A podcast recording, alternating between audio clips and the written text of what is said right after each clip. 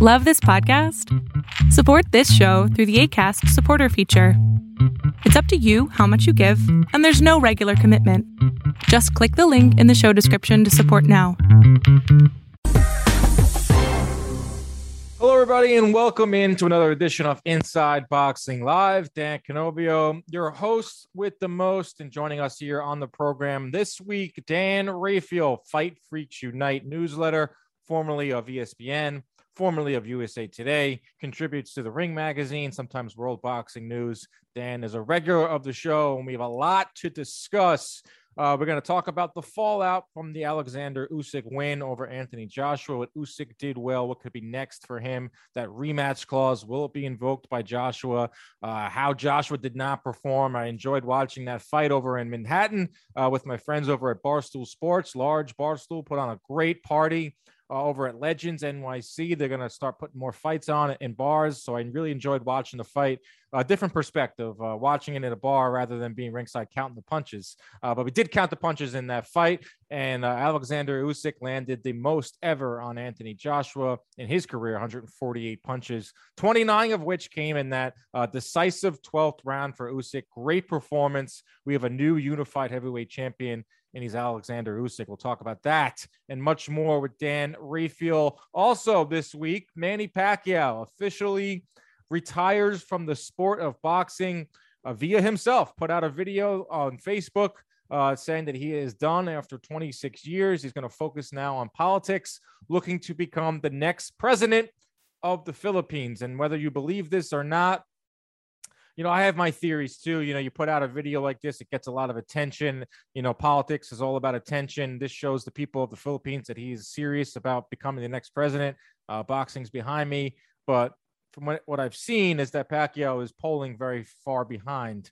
Uh, so let's just say it's a long shot that he'll be the next president. Uh, but if he is, uh, he will not obviously not fight again. But if he does not become the president, which seems to be more likely, I would not be shocked to see Pacquiao back in the ring. What's stopping him from fighting McGregor or Spence uh, a year from now? But he is retired as of now. I hope he stays retired with dignity and respect, and uh, we can he can be an example to the younger fighters that you can retire uh, with all, all your faculties. We'll also talk about the Triller nonsense. Uh, as of now, uh, the fight is not happening October sixteenth. Uh, Kambosos' team uh, wants uh, wrote a letter to the I B F informing that they want Triller to default, which could push the fight into November. Oh, man. But here he is, Dan Rafael. Here is our guest this week here on Inside Boxing Live, a regular of the program, Fight Freaks Unite newsletter, which now has a podcast, which now has a subscription. Uh, Dan, you do a great job of teasing that subscription because I want to read. I want to read that uh, Triller contract. Got to pay for that. Uh, I love the newsletter. I think you're doing a great job with it. Uh, happy to have you on this week with what is a very busy week. The world of boxing is starting to really pick up in this fourth quarter. Uh, it's going to be a mad dash to the finish line. Uh, happy to have you on. Our Yankees are rolling. Things are good. Things are good, Dan. Things are good if you're a Yankee fan at the moment. Uh, knock on wood.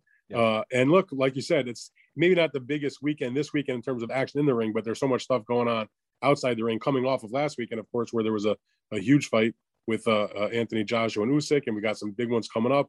I, I'm very excited to be going to Vegas next week for uh, the third matchup between Tyson Fury and Deontay Wilder. And then, look, it just keeps on rolling. Then Canelo uh, Alvarez and Caleb Plant, uh, formal announcement just today on, uh, even though we know it was coming, uh, the formal announcement for uh, uh, Terrence Crawford and Sean Porter, and and and a, and a bunch of other fights that'll get added to that schedule. So, yeah, I mean, it's uh, it, we may have had a terrible summer, but it's picking up in the back end. Jeez, man, doing a weekly show. There was that three-week stretch where yeah. it was just the W B A and their corruption, and then straight into Holyfield, straight into Oscar Valley. It was lean times, but you're right.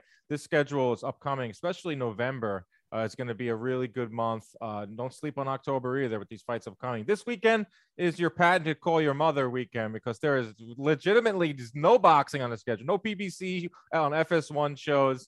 I don't know what I'm going to do. I get like anxiety when I look at the boxing schedule and I see a Saturday off, which is very rare in the CompuBox world for us. I don't know what to do. I guess I'll watch the Yankees. I guess I'll look out the window. I don't know what to do when there's no boxing on. You know what I always say? Call your mother.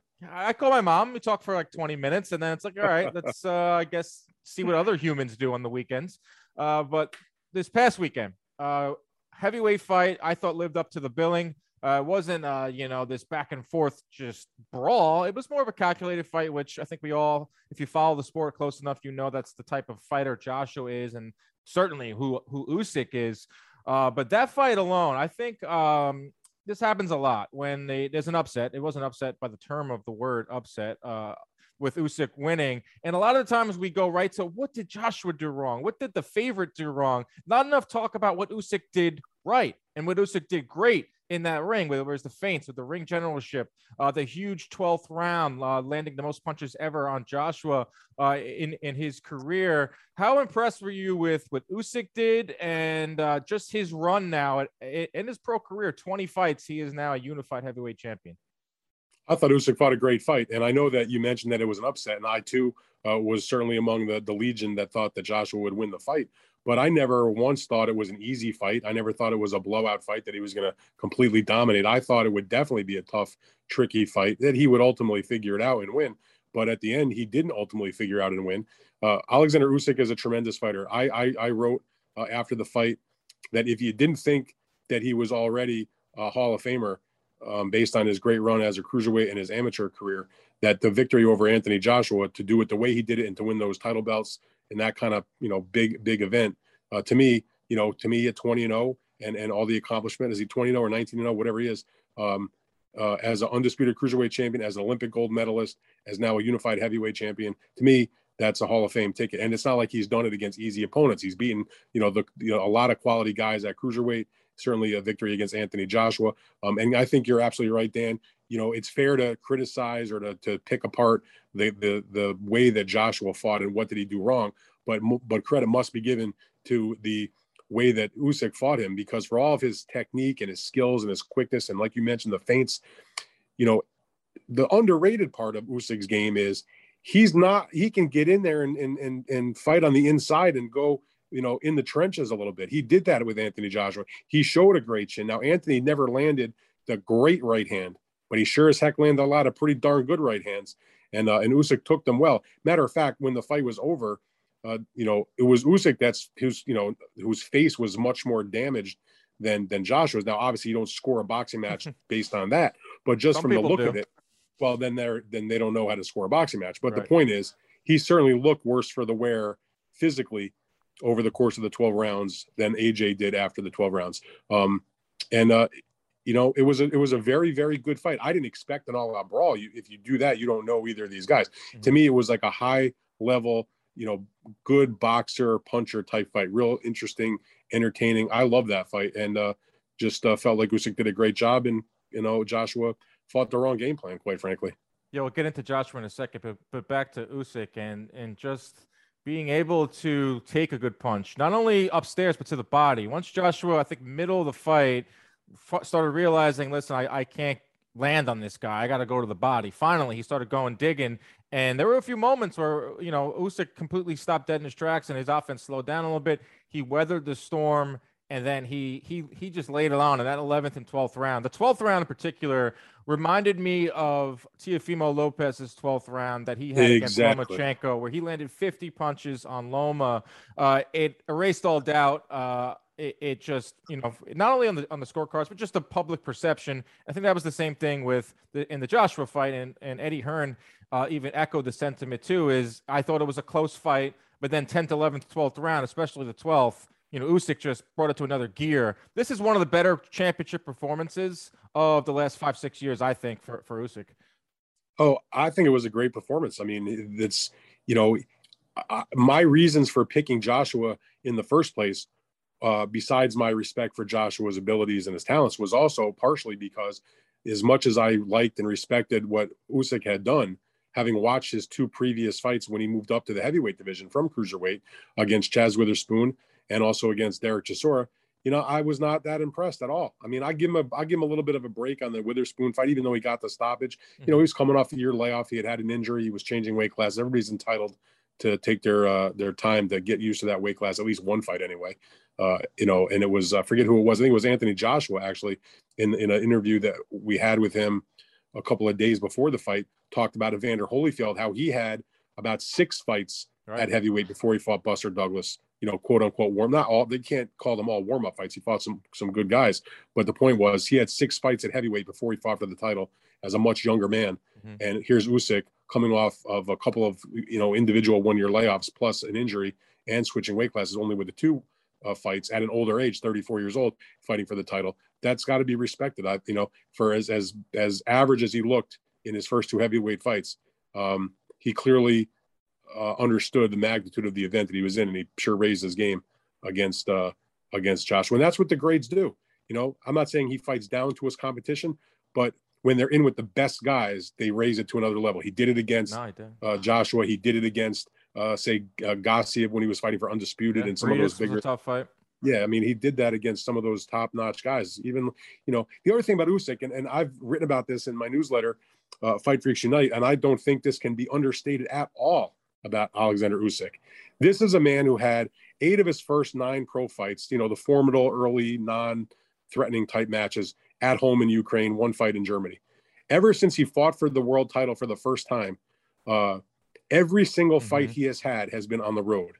And, and that's like ten fights. One of those fights was neutral. He fought Tabiso Michunu in California. So it was Ukraine versus South Africa in California.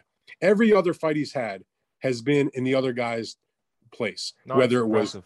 you know, Tony Bellew in England, Derek Chisora in England, Witherspoon in the United States, Joshua on his turf, in his hometown mm-hmm. in London, and all those defenses, Marco Huck in Germany, uh, Gassiev in Moscow.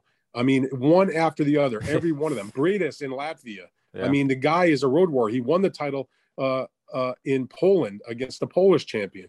I mean, every single fight. And you hear guys, not only won't they go to the other guy's country, they complain if they got to go to, like, you know, his time zone or his, yeah, his, no. you know, the bordering state. I mean, he's the ultimate road is, warrior. He's a road warrior. He's a road, road he, warrior. He should come out wearing the road warrior outfit, Animal and Hawk. He's the ultimate road warrior. He has the respect of fight fans. I'm telling you, it's hard to win over everyone. Uh, is in the boxing, as fragmented as it is. But you take a look at what you just, what you just illustrated and how he's done it. And now going from cruiser to heavyweight, beating Joshua in, uh, you know, a one, I wouldn't say one-sided, but a it was a win for him, and uh, a clear win. It's, he has the respect of, of fight fans, and that is a very tough thing to, to do. But over to Joshua now. Uh, this guy, I mean, wow. Uh, I told anyone within earshot um that he is no longer the same fighter he was uh for the sixteen fights pre-Klitschko, when he was a seek and destroy fighter. I uh, understand some of those fights were against uh, on the come up, where you should be blowing guys out, but there were some names in there uh you know where he was throwing more power shots than jabs, uh and he was looking like a knockout artist. I mean, twenty and oh, twenty knockouts to start his career. Post Klitschko, he was jabbing, Dan. He was jabbing close to sixty percent of the time. He completely changed his game plan, and he just became very cautious. And we saw that once again on Saturday night. The, he decided to box with the boxer, not because I think that was the game plan that they installed, because that's the only thing he, he could do at this stage in his career. Well, I think it was the game plan they installed. I think the plan was right, boxing. That's who he otherwise, is. Otherwise, he wouldn't have come at two forty. He wouldn't have been the slimmest he'd been since two thousand fourteen. Yep. I'm not saying he would have bulked up ten, fifteen pounds, but he would have been definitely a bit heavier. And he, you know, he, he never was able to really, until the middle rounds anyway, and it didn't really last that long. He couldn't really get the distance down. Um, like you said, he relied more on the jab than on, on the power punches. You know, my feeling was you don't box with the boxer. It's rare that somebody can uh, alter their game. Now, conversely, look at a Tyson Fury. He had a lot of success against Wilder as the boxer in the first fight, even though it wound up a draw. In the second fight, he, you know, clearly he's usually the boxer in that kind of fight where Deontay is the puncher. Mm-hmm. Instead, Fury said to everybody, I'm changing my style. And I'm going right at him. Now, he was able to do it. Uh, Joshua tried to become the boxer, even though that's not what his game is, and it failed miserably. To me, the proper game plan would have been, uh, in some form or fashion. No, I'm not saying you'd never, you know, take a step back and, and find your distance, use your jab, and, and maybe move around a little bit. But for the most part, his game in that fight against a guy like Usyk, twenty pounds less, three inches shorter, clearly not the kind of power puncher that Joshua is. You, you make sure that your plan is to do everything in your possible power to keep him on the ropes, to back him up, to yep. pressure him, to let your punches go, uh, particularly his right hand. And he was not able to do it. He, you know, maybe he's a little bit fearful of what's coming back because no, he's he been knocked out now yeah. by Andy Ruiz. But again, you know, Usyk is not like he's a terrible puncher, but it's not like you look at him and he's like this devastating knockout artist. And the yeah. thing is, he did hurt Joshua several times, uh, but he just couldn't get away from the straight left hand. You know, I think Joshua was made miserable by the southpaw stance. He talked about it mm-hmm. a little bit in the uh, in the post-fight press conference. Um, but him and his team, they better figure out a way to to deal with that southpaw style and to not fight um, what I thought was a, a very, I won't say safety first, because that would not be fair, but a very conservative game plan. Very conservative, very conservative, very cautious. But it's just who he is at this stage in his career. It's it's what his fight D N A is now. It's it's it's now six fights now. It's now uh, four or five years since the Klitschko fight, where it just got more drastic after one fight after the next, where it came to he's no longer throwing power shots. He's dancing around. Uh, he's throwing jabs, and he's throwing power shots when he needs to, and they're connecting, but they're connecting on the Pulevs, the you know big tall guy standing right in front of you. Of course, he's going to land that right hand. And uh, not, not when Usyk's moving around, uh, that's a southpaw, first southpaw that he, Joshua's he, fought since twenty sixteen with Charles Martin. I mean, that's a big aspect of the fight that I, I, I myself overlooked a little bit, was the fact that I was like, oh, Joshua's going to throw that jab. He's going to control the fight. He's now mastered this now boxer puncher style. I completely overlooked the fact uh, of Usyk being a southpaw and, and Joshua just not being able to land the jab. Well, one thing about it in terms of what you say, he changed his style. He did try to, to, to, He didn't go to box against Andy Ruiz in the first fight. He did try to to brawl him, and he did have him on the floor in the third round. And yep. you know, he paid the price. I, I just feel like that's probably still in his mind, like you know that that that that damage he took in that fight uh, is never going to leave him in a sense. Because even in the rematch, um, all he I thought they put a great game plan in that they boxed, and you know it was not the most pleasing fight, but they did what they had to do to win. Um, knowing that if Ruiz lands a good shot, that it could be some trouble. And certainly Andy Ruiz helped him out because he came in absolutely zero fighting condition, both yeah. mentally or physically. But did hurt him a few times though. Uh, Ruiz. Yeah, not, not severely. You're right about that, but it was nothing I didn't think he could handle.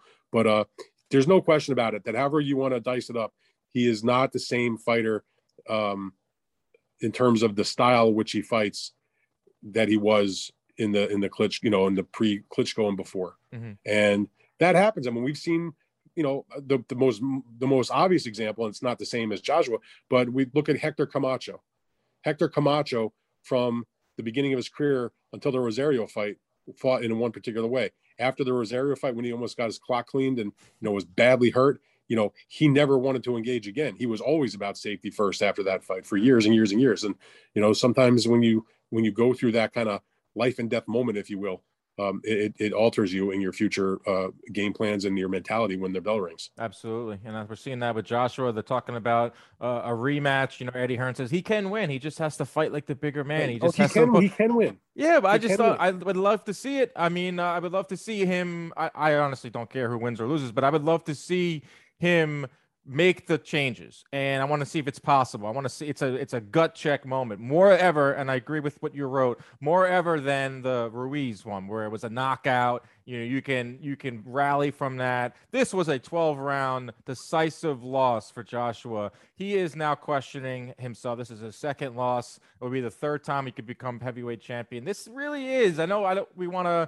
you know, get away from this Mayweather, uh, a loss, you know, shouldn't really mean something uh, that much in, in a career as long as you're fighting the best. But he loses again. I mean, that's when you you start to well, really way, question it's the way you it. lose, Dan. Right. It's the way that you lose. So, yeah. you know, you, we can't have it both ways as fans. We we criticize when these guys won't step up and fight the best guys. And when they do step up and they lose to the best guys, the guy who loses gets criticized. So while I'm not saying it's not, it is fair to criticize Joshua uh, for certain aspects of the way he fought the fight. It is not at all, in my opinion, uh, valid to criticize him for losing. Mm-mm. I mean, the great fighters in boxing lose when they fight the other great fighters in boxing, and Joshua and Usyk are two of the top fighters in boxing, and that one guy was going to win, one guy was going to lose. But I think it is fair to say, to be a little critical of the way he went about it. Yeah. Um, and uh, and I think even Joshua, Knowing, knowing him a bit and his disposition and hearing the way he spoke to us before the fight, the way he spoke uh, in his press conference after the fight, he gets that. Um, he, in some ways, he's almost too nice of a guy to be, you know, in boxing. Yeah. Like he, I mean, look at him he, when he entered the ring. He was all smile. He's very self-aware. He's very self-aware of himself. He's very aware of his surrounding. Yeah, he is almost. Look at what he did with Ruiz when he was holding the belt. Yeah. He let him hold the belts, and you know, people didn't like the way he lost. You should never make this mistake, though, that he's not a highly highly driven, competitive athlete. Mm-hmm. This is a guy that works uh, by all accounts as hard as anybody in terms of, you know, putting in the proper time in the gym. You can tell by the way he looks physically. Um, he also is very aware of uh, of the the passion that the fans have for him, and that that they that he wants to make sure the fans enjoy themselves, get a good show. Uh, you know, he cares about what they think. So there are certain boxers who they hear what the fans and the press say, but it's all about like win today, look yeah. good tomorrow. Do you think the um, rematch and, happens next? The the re- with Usyk? I have no doubt that that rematch happens next. I can't imagine a scenario in which Anthony Joshua does not exercise that rematch clause. It's like Eddie Hearn said at his post-fight news conference. If he doesn't, where's he going to go? He's going to fight a ten rounder against nobody at the O two while, while the other guy keeps his belts, mm-hmm. you know, and you know, the way that this business works and the fractured nature that ultimately will happen with the titles, you know, where, when else is he going to yeah, get you, another shot? You can't and let it go, shot, but, but three at once. And by the way, like you said, it's a winnable fight. Not, I'm not knocking Usyk, but it's not like Joshua was, you know, knocked out or lost twelve nothing. He did a lot of good things oh, in did. certain rounds in the middle of the fight.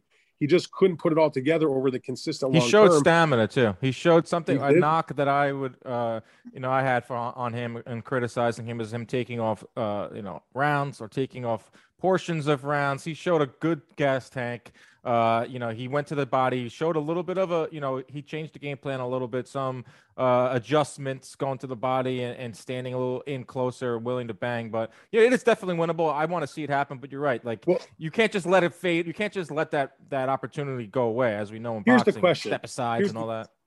Here's the question about the rematch. Do you think that Anthony Joshua can fight fight a better fight? I think the answer is absolutely yes. Do you think that Alexander Usyk can fight a better fight?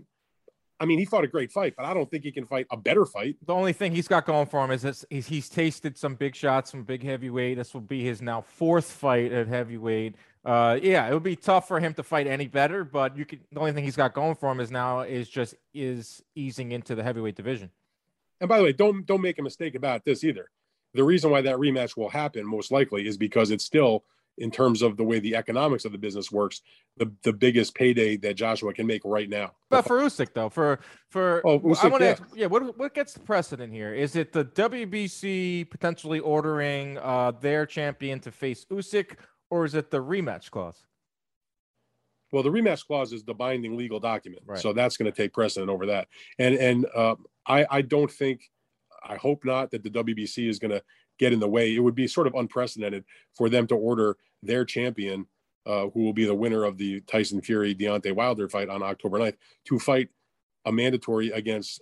It's one thing to order a mandatory, but not against a mandatory of another organization. Now, the W B C has made champions of other organizations their mandatories. They did it with Lomachenko. They did it with um, uh, uh, Sergey Kovalev uh, when in the light heavyweight division back at the time when Adonis Stevenson was champion. They were trying to uh, help facilitate that fight, but I don't think they're going to interfere with uh, the fact that Usyk and, and Joshua have a rematch clause when neither one of them is rated presently by the W B C. So I'm not worried about the sanctioning bodies causing any issue. This is a non-W B C fight.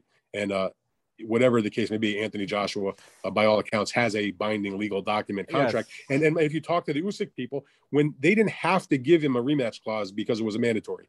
They did because it was negotiated, and they think that they also realized if they didn't give him the rematch clause that maybe Joshua would vacate the belt. He'd end up fighting um, a, a, a, much, a much lesser fight for a lot less money and not nearly as big an event. So if you listen to to, uh, to the Usyk camp, they're like, we embraced giving him a rematch because yeah. we can beat this guy twice in two big fights and two big, make huge. a lot of money. Make a lot. They didn't have a problem. Make a lot of money, and then Fury or Wilder will be there waiting for, for Usyk. There's always that fight to be made uh, down the line. But I think fight but it's fans... Still, it's still wrecked. It still wrecked the Undisputed Fight, which oh, we God, thought was yeah. going to get. We thought I mean, that was going to be in August, boom. obviously. Up in you know? smoke, up in smoke, along with uh, I wouldn't say it's never say never, but it, it potentially joins a list of some of the bigger fights recently that we were not able to see, whether it's Spence, Crawford, Kovalev uh, versus uh, Stevenson. Uh, there's probably How about so Joshua Wilder? Joshua Wilder is where we started this whole dance in twenty seventeen. Exactly. Uh, yeah, so I, I, but I do think fight fans uh, are a lot more locked into these these binding contracts now. If we learned anything from the Joshua Fury saga, is that rematch clauses, that is. Uh, Deontay Wilder uh, and the arbitrator giving him that third fight. I think fans are now willing to understand how the you know the business now works, where a the rematch with Usyk Joshua is probably likely next. Fury and Wilder will be fighting next weekend in, in, in Las Vegas. Let me ask you this, Dan. Uh, I think Fury is the the favorite. Him watching that fight last week, Tyson Fury is an emotional being. Let's be honest here. He sees that fight and a hundred million dollars up in smoke. He can tell you that he doesn't fight for money, but let's be honest, they fight for money. And he sees Joshua lose. Does that, you think that affects his psyche heading into the Wilder fight? I think you wouldn't be a, a normal human being if you didn't have some emotion about it. He's got to be disappointed, obviously, mm-hmm. but I don't think, uh, you know, he's been a professional long enough uh, to understand this, this sport and all the, the ups and downs and, and, and things that happen. So while it's definitely something that I'm sure he's thought about and was kind of disappointing to him, I don't really think it's going to impact his performance in the fight. You know, his, his job is to make sure that he's prepared to fight Deontay Wilder. He's gone, you know, two fights now with Deontay Wilder. He knows what the man is capable of. He's been on the deck Uh, against him and, you know, taking heavy punches, uh, certainly in the first fight. And he's beaten him in the second fight pretty handily. But I think he's aware that it only takes one punch, particularly when you're the kind of puncher that Deontay Wilder is.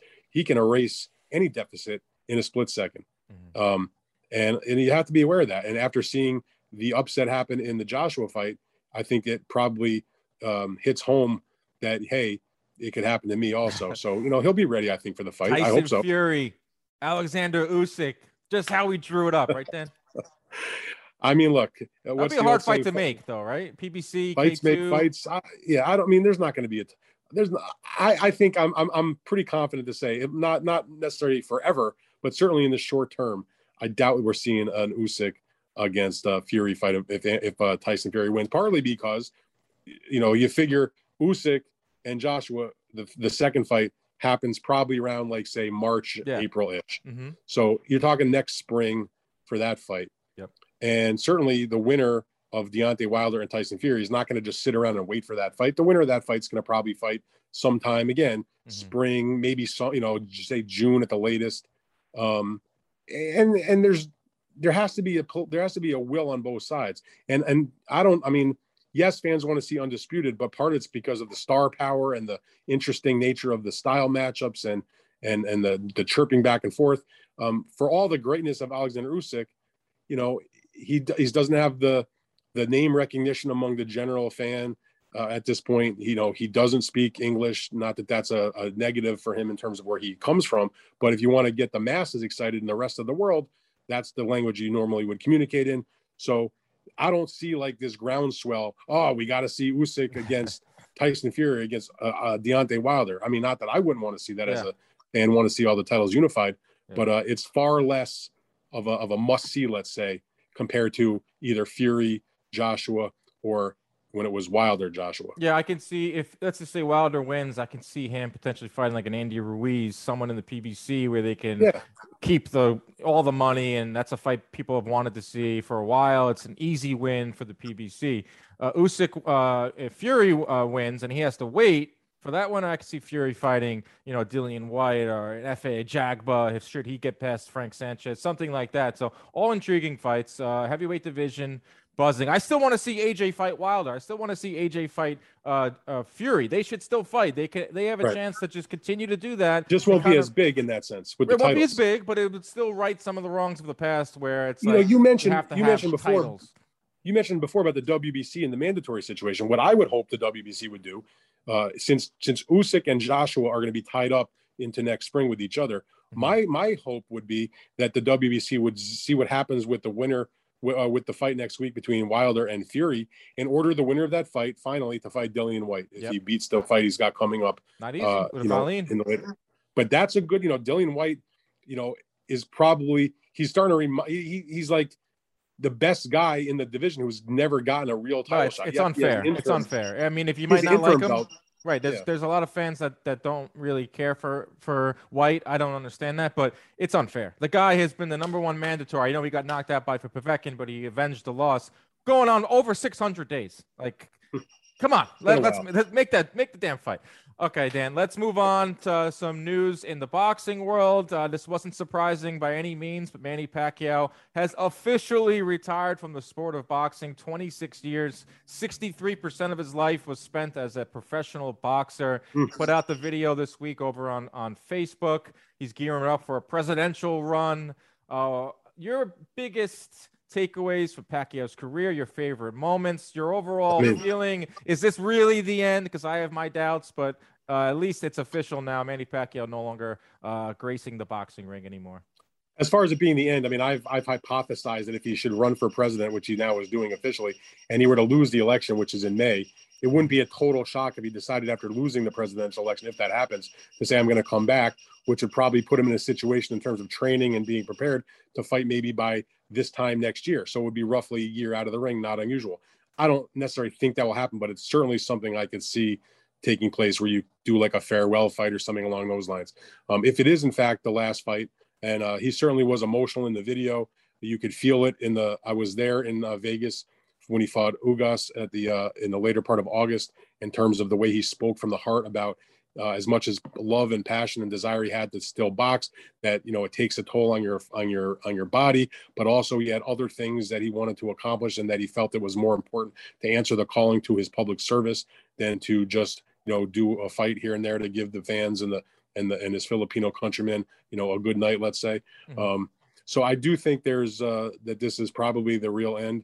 Uh, you never say never. I mean, we've seen a lot of these guys, uh, you know, Evander fighting at age fifty, at Oscar wanting to come out of retirement after about thirteen years in retirement. Um, but as far as the career that Manny Pacquiao did have, um, twenty-six years, what can you say? He's one of the greatest fighters who ever put on a pair of gloves, period. End of story. You know, people ask me, who's the best fighter you ever covered or saw in person? And I have three guys, and then it's like a drop-off. And I always say Roy Jones, Floyd Mayweather, and Manny Pacquiao. Yep. And, uh, and then beyond those three guys, there is a bit of a drop-off. I was very fortunate, and it was an honor and a privilege to have covered um, pretty much every one of Manny Pacquiao's big fights. I covered, I, I actually counted up, and just to see my list, twenty-four of his fights at ringside, uh, in addition to writing about many others that I wasn't at. Um, just a great fighter, and he made it fun. He was, and listen, and I say this as a media person, there was really, I mean, he was a great guy to deal with. He may not have, you know, giving you great quotes and and and had a, a massive personality and like some of these other guys that we deal with. But Manny Pacquiao, one thing, always cordial, always friendly, always with a smile, never condescending, never, never um, prima donna behavior.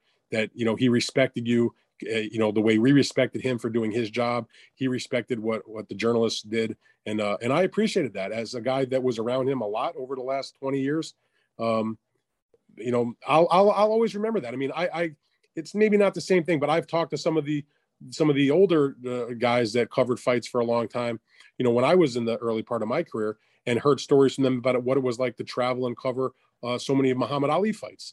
And they talk about, about their, their moments with Ali and the things that they did and the things that they saw and the fights that they covered. And so to me, uh, Pacquiao was like my Ali, like it was for those guys that covered in the past, because, yep, you know, he was more than just a boxer. He, he is a global icon. Sport. He transcended the sport. Yeah, I mean, after, uh, you know, the void after Mike Tyson, there had to be filled. And it was Oscar De La Hoya. It was Roy Jones. It was Floyd Mayweather. And it was Manny Pacquiao. And they carried it for two decades. And I mean, it's officially, I mean, if we're thinking he's going to retire, it's officially closed now. The past generation of boxing uh, from the nineties and two thousands, and Pacquiao just kept going on and on. But that generation of the Barreras, the Moraleses, the Cottos, the Hattons, the De La Hoyas, the Mayweathers, and he kept, well, I'm not going to list this generation, but it's closed now. It, the door he is now fought, shut, and he fought them all. He fought multiple generations beyond where he was. He didn't just fight one generation, okay, uh, after some of those guys. It was almost like into his now into his second generation. Wild. So fight, yeah, fighting Broner, fighting Ugas, fighting Thurman. Those guys should, if if they're, you know, be continue to fight for the next at least five to, to seven years. But you're right. He transcended the sport. Uh, he did so much for it in, in terms of bringing it back to the mainstream. His fights with, you know, of course, with Mayweather, one of the biggest spectacles that I've ever witnessed as a sports fan, not just a, a boxing fan. But if you can pinpoint one fight, uh, I'll give you mine, and then you can uh, tell me yours. To me, his most impressive fight to, to me was the Margarito win. Uh, when Margarito stepped in there, close to one hundred sixty pounds, uh, uh, Pacquiao was on the pretty much the tail end of his physical prime, and he'll tell you it's the toughest, one of the toughest fights he's ever been in. And Pacquiao just put on an offensive, just juggernaut. I mean, th- close to four hundred punches landed, didn't stop throwing, didn't stop landing. And then you can make a case that that was pretty much the, the beginning of the end in terms of Pacquiao being a dominant force. Then he went on to change his style a little bit. But to me, my favorite win of Pacquiao uh, would be Margarito and then Cotto second. Do you memorize all the CompuBox stats? I know, like, the general numbers. Like, it's kind of okay. sick. Like, I know that he landed between kind three sixty. Of, kind I know of that sick. He landed between three sixty and four hundred against Margarito. Because that's, like, oh, rarefied air. Like, when you're getting into three hundred to four hundred in terms yeah. of punches landed, that's, like, that doesn't get touched often. All right, so you'd mentioned your favorite was the Margarito fight, possibly. Mm-hmm. And to me, I agree with you. And when people – I always think about a boxer's career almost like a gra- like a like a line, line graph. Yep. And to me, you follow the Pacquiao ascension – from uh, let's say when he got to America and won the title at one twenty-two, and you you know he's on the on the upswing. The Barrera fight's a big upswing, uh, and then you go the De La Hoya fight's another huge upswing. To me, where he really reached like the apex of his career, and again, it wasn't like it was downhill precipitously in the next fight, but it, he was over the top of the mountain. Let's say was the at the apex was the Margarito fight, and so I agree with you that it was again he was still an elite fighter, obviously, um, but that's where it started to drop off at least a little bit, and slowly but surely, you know, even though he had some very big wins beyond um, that, that victory over Margarito. So that was a very impressive victory. Like you said, he, you know, that contracted that fight at one fifty pounds is my recollection mm-hmm. for the one fifty-four pound title. And so, you know, that was the weight that Antonio Margarito made, but, but Pacquiao came into the fight like one forty-four. He wasn't even a welterweight, and he still beat the living daylights out yeah, of Margarito. But he Margarito. took a lot of punishment too. He did, but I mean, I remember very specifically, you know, in about the in the twelfth round, him looking at the referee, like, you know, and as he's teeing off, he's like, "Are yeah. you going to stop this fight?" And you know, Margarito, he broke his face. I mean, it was a destructive fight. But as much as that was a big, impressive victory, just from an, from my own personal enjoyment or liking the fight, you know, the two that always have stood out to me that I was at were uh, the Cotto fight for mm-hmm. sure, and and the first Marquez fight, which turned out to be the draw, yeah. which is a fantastic fight and uh kind of underrated actually. People think about the fourth fight where Manny got knocked out, which was a, a, a fight of the year, and obviously he was winning the fight and about to stop Marquez before he got stopped. The second and third fights were also terrific. You know, it's weird if you look at the great uh, rivalries in boxing. You know, whether it's three fights in their case between Marquez and Pacquiao, four fights. There's usually like one fight that's kind of like the stinker in there, right. not you know, or not as good, let's say, as the other one. So Barrera Morales two, good fight, not on the level of one and three. Gaddy Ward two. You know, good fight, not on the level of one and three. Even Ali Frazier, number two, nobody ever remembers or thinks about. Marquez Pacquiao, all four fights were terrific fights. You know, and this is not only a guy who fought Marquez four times, fought Eric Morales three times, fought Marco Antonio Barrera twice. I mean, you add up the guys he had trilogies and multiple Tim series Bradley with. three times, but two yeah, of them I mean, were not was, needed. Well, that's true. Um, uh, although he left absolutely no doubt the way he beat him up in the third fight and dropped yeah. him a bunch of times. Yeah. But but the point is, the four fights with Marquez, that's, uh, you know, they're obviously four-fight series are not as common as three-fight series. But among four-fight series of fights, that, in my mind, is the best one in the history of boxing. Yeah, it's awesome. It certainly I mean, isn't Israel Vasquez against Rafael Marquez, because no. the, the fourth fight you shouldn't even count. Yeah, you know what it is? Uh, Barrera has wished him well on Twitter. Uh, Morales probably will. I want to see what Marquez has to say. Uh, I know they they had their their issues, and there was still a little bit of bad blood. Uh, there was that birthday cake that Marquez had a couple of years ago that had Pacquiao yeah. flattened on his face. I want to see Marquez come out and, and wish the senator well, because uh, I'd like listen, to see if Morales and Barrera thing. can be friends, then anyone can be friends. What about Floyd wishing him well? Uh, that's never going to come. Come on. Floyd's going to talk about a strip club a uh, hundred times on Instagram before he wishes Pacquiao. It'll be nice. It would be like Floyd is maybe maturing, but I'm not going to hold my breath for that. Let's finally, before we say goodbye, get into this nonsense, Dan. The oh. covering the sport for a really long time. Have you ever seen anything like what we're seeing with Triller, Teofimo Lopez, George Kambosos? I mean, being honest, it's just laughable. It's so it's so ridiculous. It's it's absurd. It's so not professional. It's just it's. I mean, I marvel. I'm like, what can they do next to you know mess this fight up or do something unseemly to uh to try to get this done. Um now I understand it's not entirely their fault, because at the end of the day it's not their fault that that Teofimo contracted COVID nineteen and forced the fight in June to be postponed.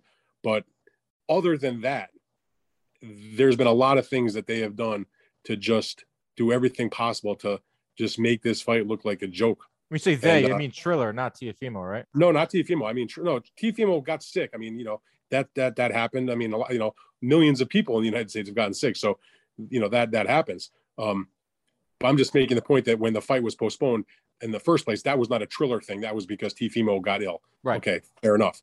But everything else around this fight that caused it to be uh, moved around and, and messed up is really largely because of Triller. Mm-hmm. Um, no. They they just don't do good business. No, they, and, and, it's it's it's it's been a mess. It's honestly one thing after the next, and uh, you know, I'm trying to find. I see a lot of people go, you know, saying this is such a bad look for Teofimo. He he he. How is he ever going to recover from this? And why did why fault. did he do? I know, but listen, I, I, that's what I mean. It's like it's not Kambosos' fault either. It's it's listen. Teofimo was handed a lottery ticket when that. Uh, winning bid happened. Like, gotta be, gotta figure out when it was. It was in February. It was a couple months removed from the Tyson, uh, Roy Jones event, which was a huge success. Triller yes. was, I mean, everyone thought this is awesome. Uh, so you have to keep that in mind. They they pulled it off a, a Tyson versus Jones event and made a ton of money. They throw six million dollars at Teofimo Lopez at age twenty-two or twenty-three, coming off of a Loma win. Of course, he's going to take it.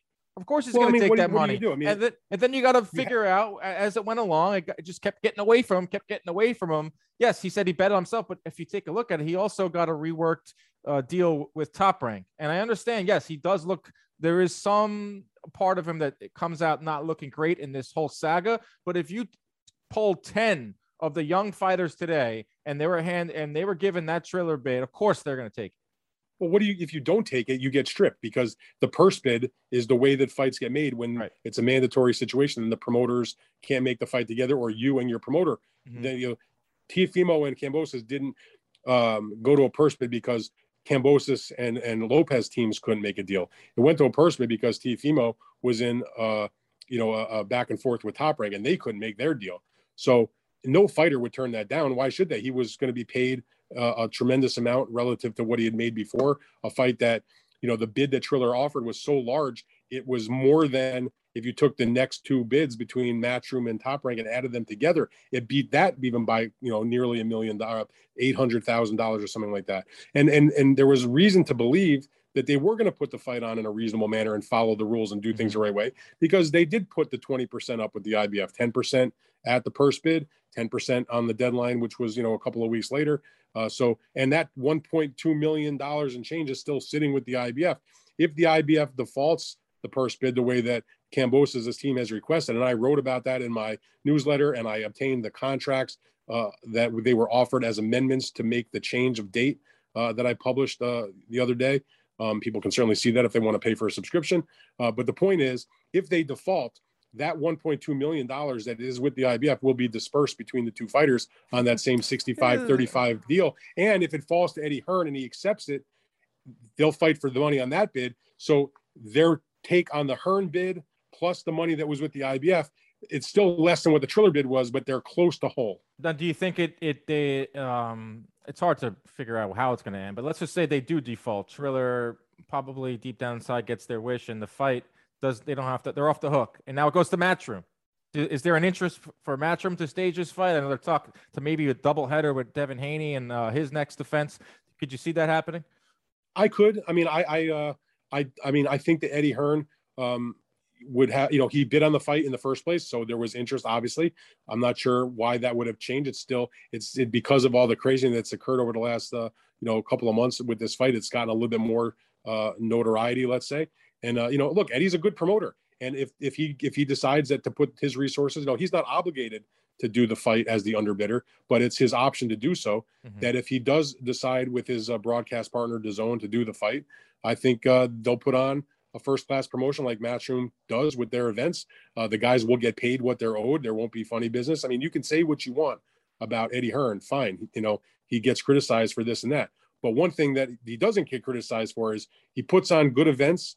He, he makes it interesting for the fans. And, you know, to my knowledge, there's, I can't think of any fighter that's ever sued him and say, you cheated me or you didn't pay me what you owed me, that those guys will get what they're, what they're, what they're supposed to get. And it'll be, yeah. you know, Eddie does a lot of straightforward business uh, yeah. the way that you should do. So I mean, I don't see any reason what they've why been not dealing with compared to what both fighters, both camps have been dealing with for the last year. There'll be, you you know, probably some relief involved if it goes to Matchroom, or even yeah. more hilarity would ensue if it Matchroom doesn't want it and it goes to Top Rank. And now, if, right it go, if it goes, if it goes to Top Rank, you yeah. know, this is what what Bob Airmet told me in the last couple of days. Like, they have purposely held back mm-hmm. not scheduling one of those November dates that they have, because they've kept that in their back pocket just in case they need to do this fight. So Top Rank is ready, willing, and able to put on uh, Lopez Kambosos in November on one of those E S P N dates under the terms of their purse bid, um, in case uh, you know the Matchroom, if if Triller is defaulted by the I B F, and should Matchroom Boxing uh, decide to uh, pass on the option to do the fight under their purse bid. November is jam-packed. I would love to see that fight fall. I'd like to see it happen, just in general. But then after that, I'd like to see, you know, if it happens in November, you know, just pencil it in with the other great fights between Porter. Uh, you know, you got uh, uh, Benavidez is coming back, Canelo Plant. Uh, there's another fight added to there. Uh, Jaime oh, Munguia, yeah, Gabe Rosado. Steven, I'm excited for Stephen Fulton against oh, yeah. Brandon Figueroa. That's to the big unify one. Yeah. The titles. Yeah, that was one November. of the other ones that was postponed because of yep. Figueroa's COVID. So that's another one that's in the fall. Mm-hmm. Uh, so there's, you know, for there's big fights that, that are mainstream fights like a Canelo yep. fight or a Wilder, but there's also ones that are great for us diehards like a Fulton against a Figueroa, where yeah. you want to see the best guys fight. That's a, that's a really good matchup. Yeah. I call those the supplemental fights to go along with yeah. the Fury Wilders and the Canelo Plants. But one thing's for certain is the boxing schedule is heating up, and uh, it's going to be a fervent uh, schedule for here here on out. So this weekend, call your mother, go outside, get all your uh, orders in in a fair, get them all in a line, because the boxing after this, I mean, it's just one fight after the next. Dan Rafael, Fight Freaks Unite. I can't uh, stress it enough. Great newsletter. Go ahead and subscribe. Support journalism. Uh, support boxing. All that good stuff. Dan, I uh, always enjoy you, man. Go Yanks. Go Yanks, and uh, as always, my man, thank you for having me on.